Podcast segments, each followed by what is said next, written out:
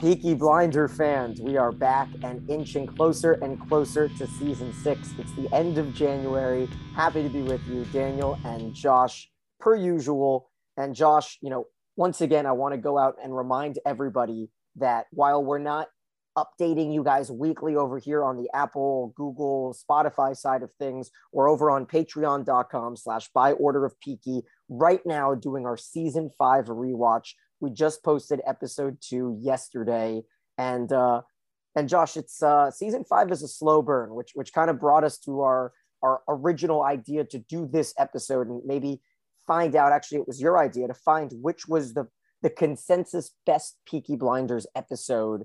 And I think we've, we've come to a conclusion. We asked a couple people. We put a poll out over on our Facebook at facebook.com slash Peaky Podcast. And uh, unanimously, season two, episode six came ringing in and, and we just we just got off watching the episode you and i and it's uh it's it's to the it's the simpler times as you as you put it to me.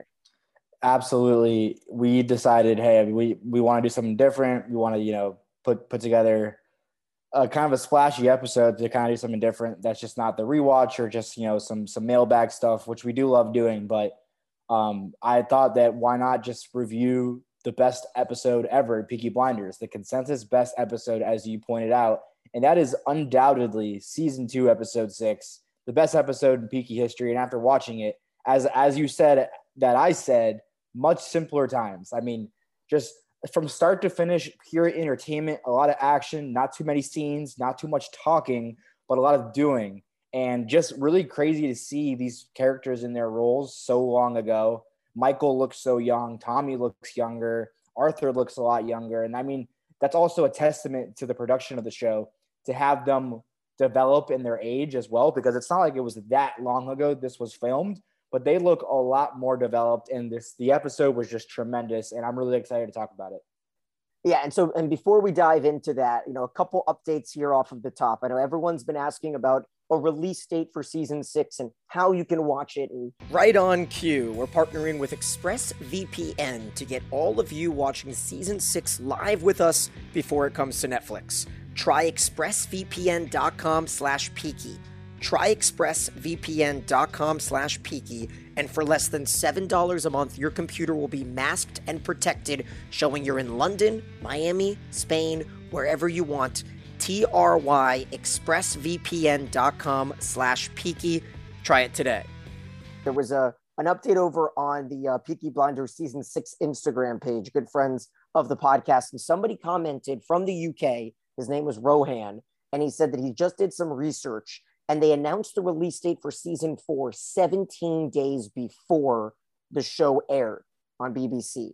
Then on season five, they announced it 16 days before the, sh- the show aired. So that seems to be something that the UK, you know, the BBC network does. I guess two weeks before the episode airs, the TV guide refreshes. Which is kind of odd. Makes no sense Josh, weird. to us Americans. It's kind of like you want to generate buzz for for your show, and kind of just dropping it two weeks before is not necessarily the greatest idea. Like for like for example, Ozark had its release date announced for a while and they had a trailer generating you know i, I think it was probably like a couple months ago.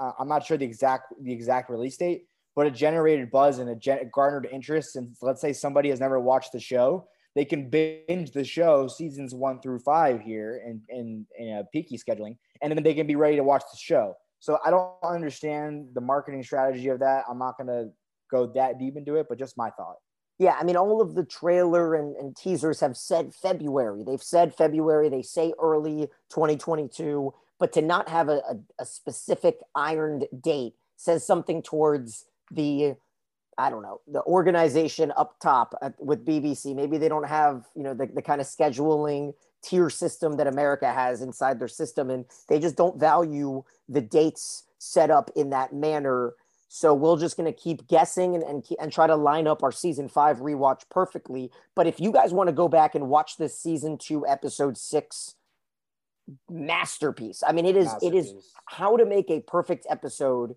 Steven Knight generates. It's, it's so perfectly done. Go ahead, press pause, watch that season two, episode six. You know, just a miracle. It was just so perfectly done. And then go back and listen to us like every, down every single part of the episode, from the acting, the writing, to the music, to the costume design. All of it was amazing. I, I would say the music really carried the early seasons of Peaky Blinders, and that's Yep. something that I hope they kind of get back to here in season six coming up. We'll have some prediction podcasts coming out, and as always, we've got our season five rewatch and a ton of bonus stuff over on patreon.com slash by order of Peaky. Uh, we, we we're in the works with uh, with a VPN company, hopefully that can help us out here that that can get you all watching this BBC show if you're not located in London. So stay tuned on that. We'll have updates for you in the next few weeks. But another big news here before we dive in, and this kind of has something to do with finales, right? Where we're about to review the season two, episode six finale with complete spoilers and all of that. But they announced that the season six finale episode will have a feature length episode. So this is something that, that Steven Knight came out and said, and it's an interesting, I don't know, development that we, you know, we now know that TV shows that are not on normal TV, that are on Netflix, HBO, they can kind of do whatever they want, right? Game of Thrones had regularly 80 minute episodes down the stretch in their final season. And that sounds like something 80, 90 minutes that this finale will be for Peaky Blinders season six. And that, that gives us a little bit of hope, right? That they're going to, they know what they're doing. We're in the, we're in, we're in safe hands out here in rocky waters. Yeah, hopefully it's just like season two, episode six, which which was a masterpiece, as we said. And so uh, let's let's hope it's good news. I, I mentioned a lot that it's going to be tough for them to pack in everything in just six episodes of 45 to 60 minutes, and to make it a feature like an episode, it kind of shows that that last episode is going to tie everything together very well. So I'm hopeful and optimistic. Me as well. So let's break it down. Let's let's go right into it. Season two, episode six, the best rated episode on IMDb, a 9.6 score. Funny enough, though, and I wonder, Josh, in like in a year or two years, do you think somebody a part of the Peaky Blinders writing staff or creation staff or directorial staff will go back and like name some of these episodes because the last two seasons are all named, right? This we're we're doing we're going through season five now. They all have names, Black Cat and Black Monday, and we know we're gonna have you know Black Tuesday coming up. Um, but it's just season two, episode six, which uh, it could have been called the Derby or something like that. Or Epsom. I mean, they they yeah. put they put Epsom in big bold letters uh, at some point in the episode, obviously to show where they are, but they can just name it Epsom or I, I I don't know. They can name it whatever they want. There's a lot of different things that could happen because a lot happened in this episode, so from start to finish. and and I'm going to be completely candid, right? I have not watched this episode since we did our rewatch before season five, whatever, two and a half years ago. So there were some things that I remembered, and there were some things that I didn't remember. And I think the things that I didn't remember, I just didn't know they were in this episode. But uh, we'll get to Alfie in a second. Let's start off with just I think the classicness of having a voiceover really, I don't know, calms down a, an audience, like especially myself, just having an episode start without mayhem and instead it's just Tommy's voice was a, was a superb way. It's we've got Tommy writing the letter to the New York Times writer in case he dies, basically laying it all out. But the way that and, and you texted me about it, Josh, we are watching it simultaneously, and Josh is like, you know, what was it? Was it my name's Tommy Shelby and today I'm gonna kill a man? Is that how it starts? Exactly, exactly how it starts, which was an amazing start to the episode. Just a bang right away, sets everything up. It kind of provides like a roadmap as to like what's going to happen, And you and know- it, it you explains know it, right? going down. it, it may be confusing if he didn't explain what he was doing, right? Why he was killing this what Fenian agent of the IRA with pro Fenians and anti Fenians and all of this. Uh, basically, he lays it out by saying this bullet will start a civil war in Ireland, or that's the plan. And and it's kind of uh, feels like it's a it's an institution of what the UK Secret Service could do, and instead they're going to use some you know brummy gangster like like Tommy to go about and, and pull it out. But I don't know. Early on, Josh, there were some scenes in just the first couple minutes that had me really nostalgic. Right? We see young Michael with Polly. We see young John. We see Esme. There John are was John really hit it, hit it, it- core. it pulled it pulled some chords. it hit different. It, it definitely hit different. Seeing him was crazy. I mean, as you said, seeing Michael, a young, young, young Michael, he looks so young. I think the hair too. His hair is very long crazy. It's on the not. It's not as gelled and slicked back, so it looks a little longer. Um, And I mean, just crazy seeing all these characters in their younger state. So what's interesting about this episode is you can kind of break and and it's so beautiful, right? It's you can break this sixth episode of season two into essentially a three part play, right? And that's why that's how movie writers and directors like to break down some of our best theatrical displays into three parts. And the first part is the Alfie Solomons of it all. And yeah. just like the the Ollie, we've we've we've interviewed with Adam El Hagar back during COVID, and if you haven't watched that, you can watch that interview, video and audio, over on our Patreon, just five dollars a month, or you can listen to it for free by just scrolling back to the mid 2020s and uh, and when we were getting into the swing of things. But El Hagar is so good, so worried. Tom Hardy is just firing on all cylinders. It's what is it? It's non fucking negotiable. He just wants hundred percent negotiable, Toby. Exactly, and uh, I think it's the first time we've seen Tommy use the word funny. Maybe the only time. Yeah, I mean that's because Tommy's like that's funny, like hundred percent. Like he's like that's that's funny, and then he pulls out the bluff about Ada's friend James who of course Josh O'Connor played uh, the Prince in The Crown last season and was uh, was critically adored for it. And it's funny to see him kind of make his his uh, I don't know BBC debut here of sorts with a little bit of taste of Peaky Blinders. And uh, and he's a uh, an anarchist, the kind of anarchist that that blew up the Wall Street was it's it's so good. If you have if you're just listening to this, I really recommend going back and just watching the scene with Alfie and Tommy here because it's it's not I don't want to say it's their best scene together. It's because, very genuine though. Yeah. Like you can go ahead. You can see the chemistry between the two. Like it probably didn't take many takes to do that scene. I'm sure there's even probably a little bit of improvising on uh, Tom Hardy's part there. But just like just amazing chemistry. You can tell that they have a really good rapport. Uh, just very fluid. They bounce off each other really well. It looks like a legitimate negotiation that would happen in those times just so brilliantly done and just shows how good of actors uh, Cillian and Tom Hardy. Just also on that point, this was Cillian Murphy's most masterful acting piece of all of all Peaky Blinders. He does such a good job as Tommy Shelby in this in this episode of showing his emotion, his raw emotion, and also showing his prowess and genius and how he like maneuvers all of these different parts.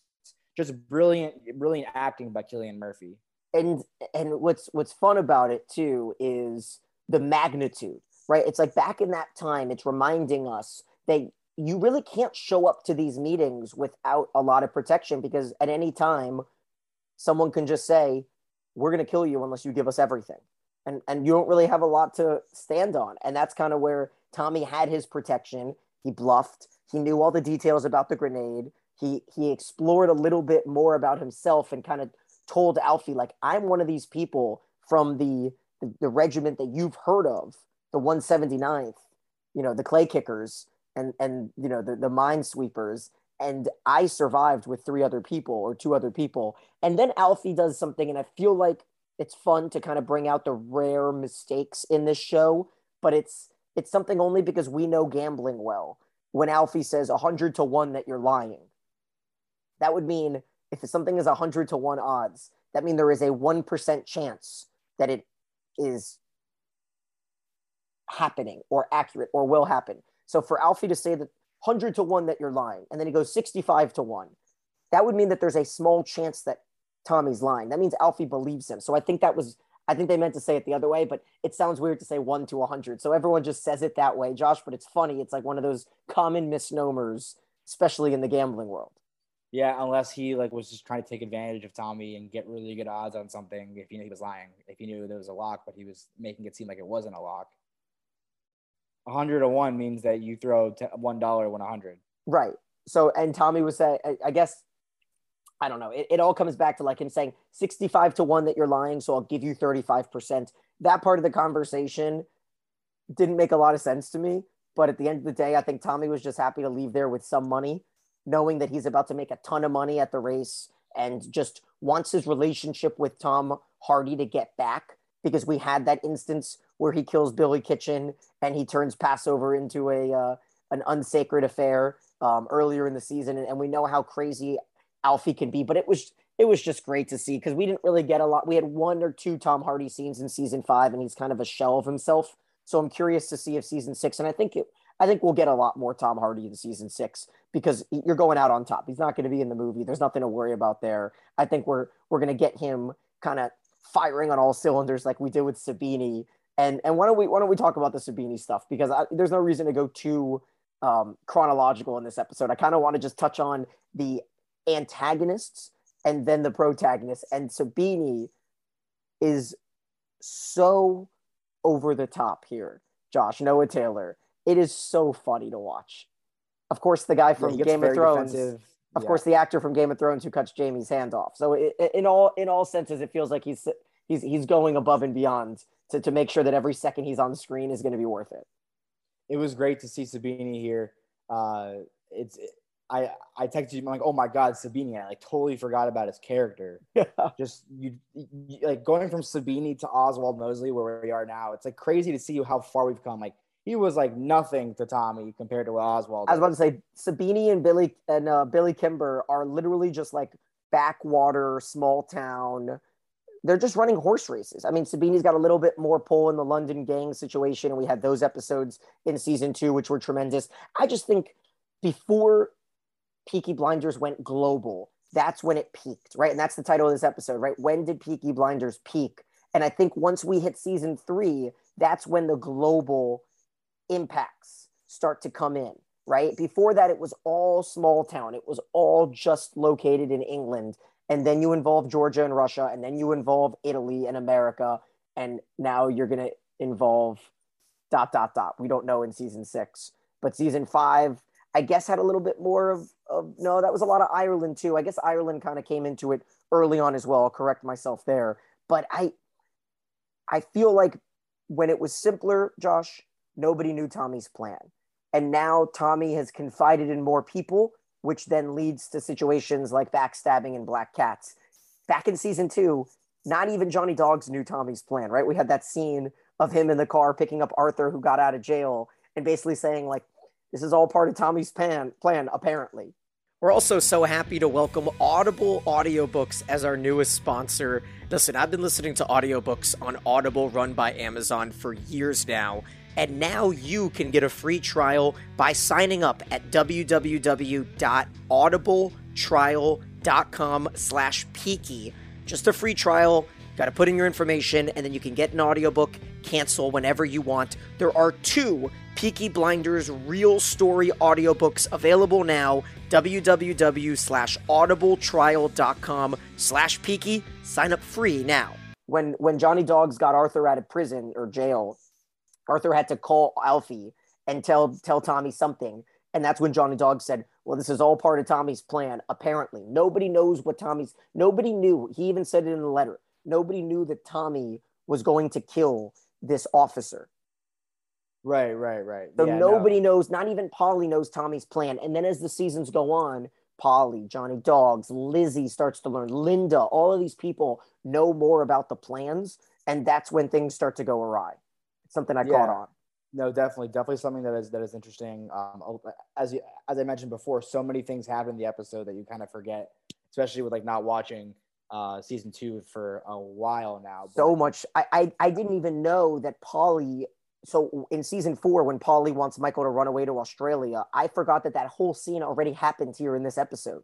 When Polly gives Michael a bunch of money and says, "Go run away to London," which, funny enough, does not feel far that far away. Right? And that he's contemplating it and doesn't really know what to do. And I mentioned that it was ironic how at the end of the episode, Tommy says, you know, some of us bet that you're going to take the money and run, and some of us bet that you're going to be here, which is as we just did our season five, episode one, episode two rewatches, where he was contemplating, where Michael admits that he was contemplating taking the money and investing it in Hollywood and running, which is so funny. I, I didn't realize that until now, but who knows if they did it on purpose. It's a great it's a great tie-in. What do you think? I mean, do you? I, I think that Tommy bet that Michael would stay, and Polly bet that Michael would leave. But Michael does say at the end, Polly wants me to stay, which I don't know.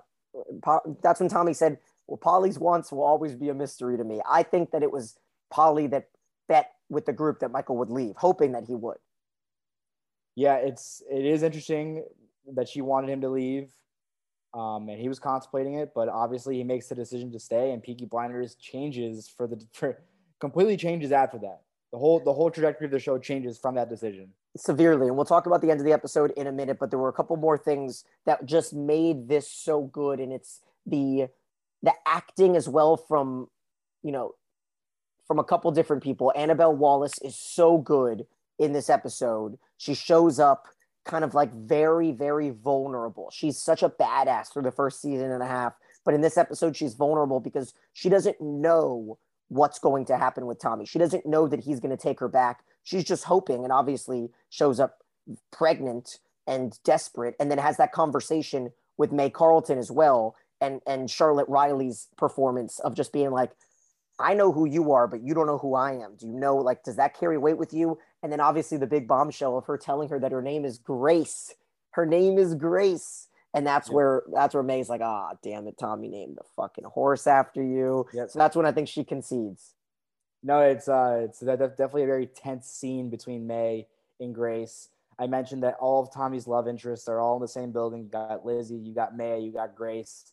Uh, it's just crazy they're all in the same building.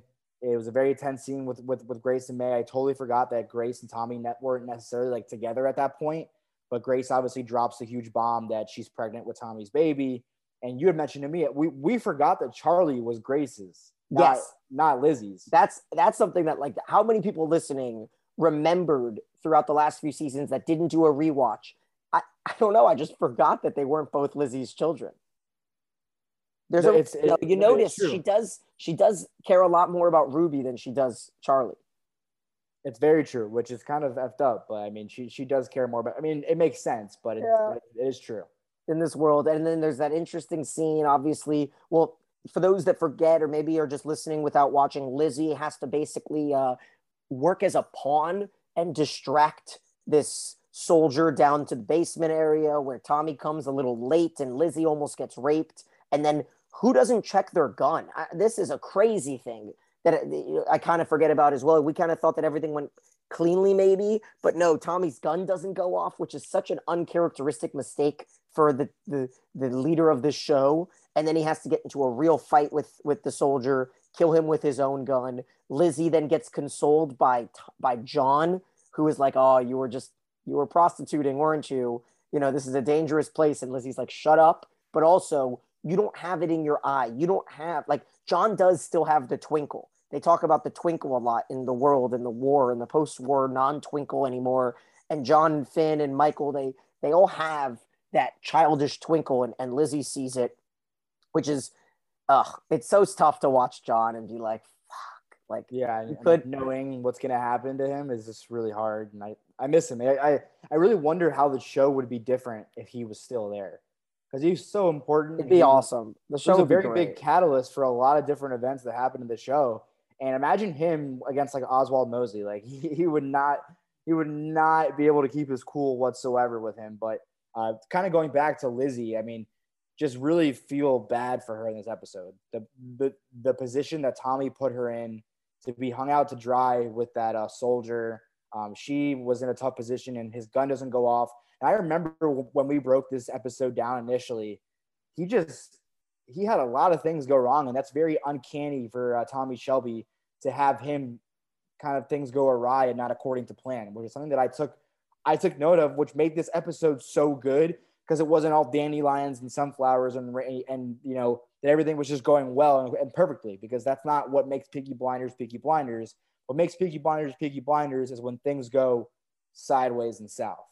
So let's let's talk a bit about the the music choices in this episode. Josh, you're you're a little bit more of a music guy than I am. So I mean, obviously, we don't get Red Right Hand off the top but we then get it when Inspector Campbell, yes, Inspector Campbell, great, great performance. The final performance of the of the series for Sam Neill um, when he meets with the actual Red Right Hand of the uh, of the Ulster um, volunteer force. Then we get Red Right Hand. We later get PJ Harvey down by the water, one of yep. your favorite songs ever. We finish with Ane Brun and Anne Arctic Brun. Monkeys.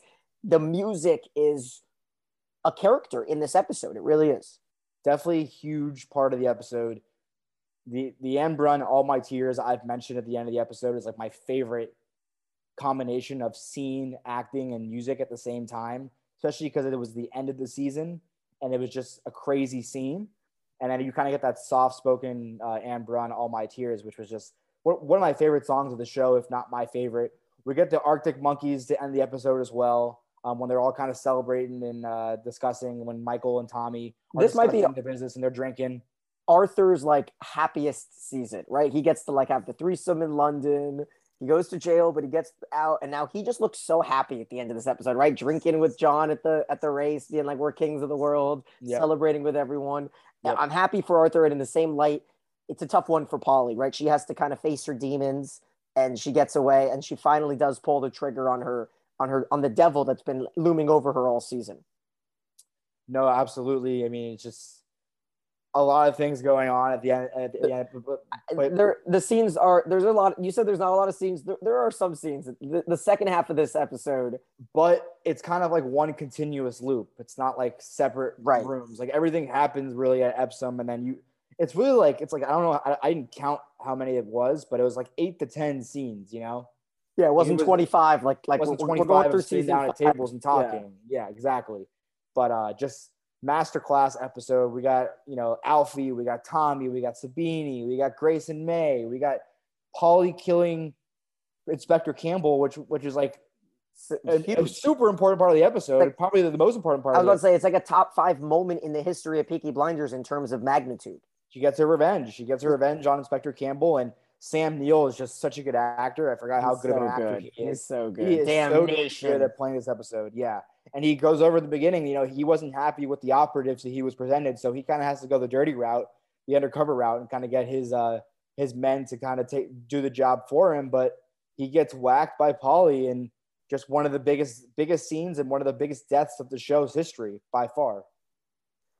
And then lastly, the final scene. Let's talk about it. You know, I'll never forget where I was. I've told you multiple times um, throughout the season, the years of, of doing this podcast. I watched the first four, the first three or four seasons. I don't remember if it was three or four, just on trains throughout Europe on a trip I went on when I was uh when I was like 22, 23 years old. And I'll never forget sitting on the train, mouth open, just stunned that that Tommy was about to die. Ready. Yep. I mean, I, I thought, okay, they're gonna kill the main character and the show's just gonna keep going. We talked about how Tommy is kind of unkillable, but I'll tell you what, you ask many Peaky Blinders fans, especially ones who were watching it live and didn't know what the ne- what the future held. And this is a kind of perfect series finale had he just died in that pit.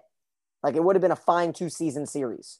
I, I I remember watching and being like, I, I don't know how he gets out of this. Like there's no possible way. Like, you know, there's times where it's like, oh, he can take his gun out and shoot them and kind of disarm their weapon and and and and he's safe. I was like, there's no possible way he gets out of this. And then the huge twist and what a cliffhanger into season three if you were watching live. Yeah, right. It's like I'm I'm gonna get married. I've got futures ideas for the future of the company. And Michael saying, I want to make real money with you. I I'm just it tears me apart. And that's why the, the, the fact that I'm not going to lose hope on this show just because season five was a little slow because of the emotions it makes me feel loving Michael and Tommy together and now hating the fact that they're fighting and I want nothing more. And I know it's against what you want, but I want nothing more than them to just re- reconcile and work together, and then like a happy ending to end the season six. Like I, that would make me so just so happy. Wishful thinking, right there. Of That's course, that's definitely not gonna happen. But uh, I'll tell you what, is, I, is nice to see them like working in tandem. I have a feeling we're gonna get close just like Tommy Maybe. said here, right? I got close. I nearly got fucking everything. That's a little bit of a prediction there for me. I think we are to get a minor, you know, reconciliation just to see it all get blown up. And that's that's usually the way this show works. Definitely a possibility. I mean, who knows? Maybe Michael saves the day and saves Tommy in a situation where he really needs it.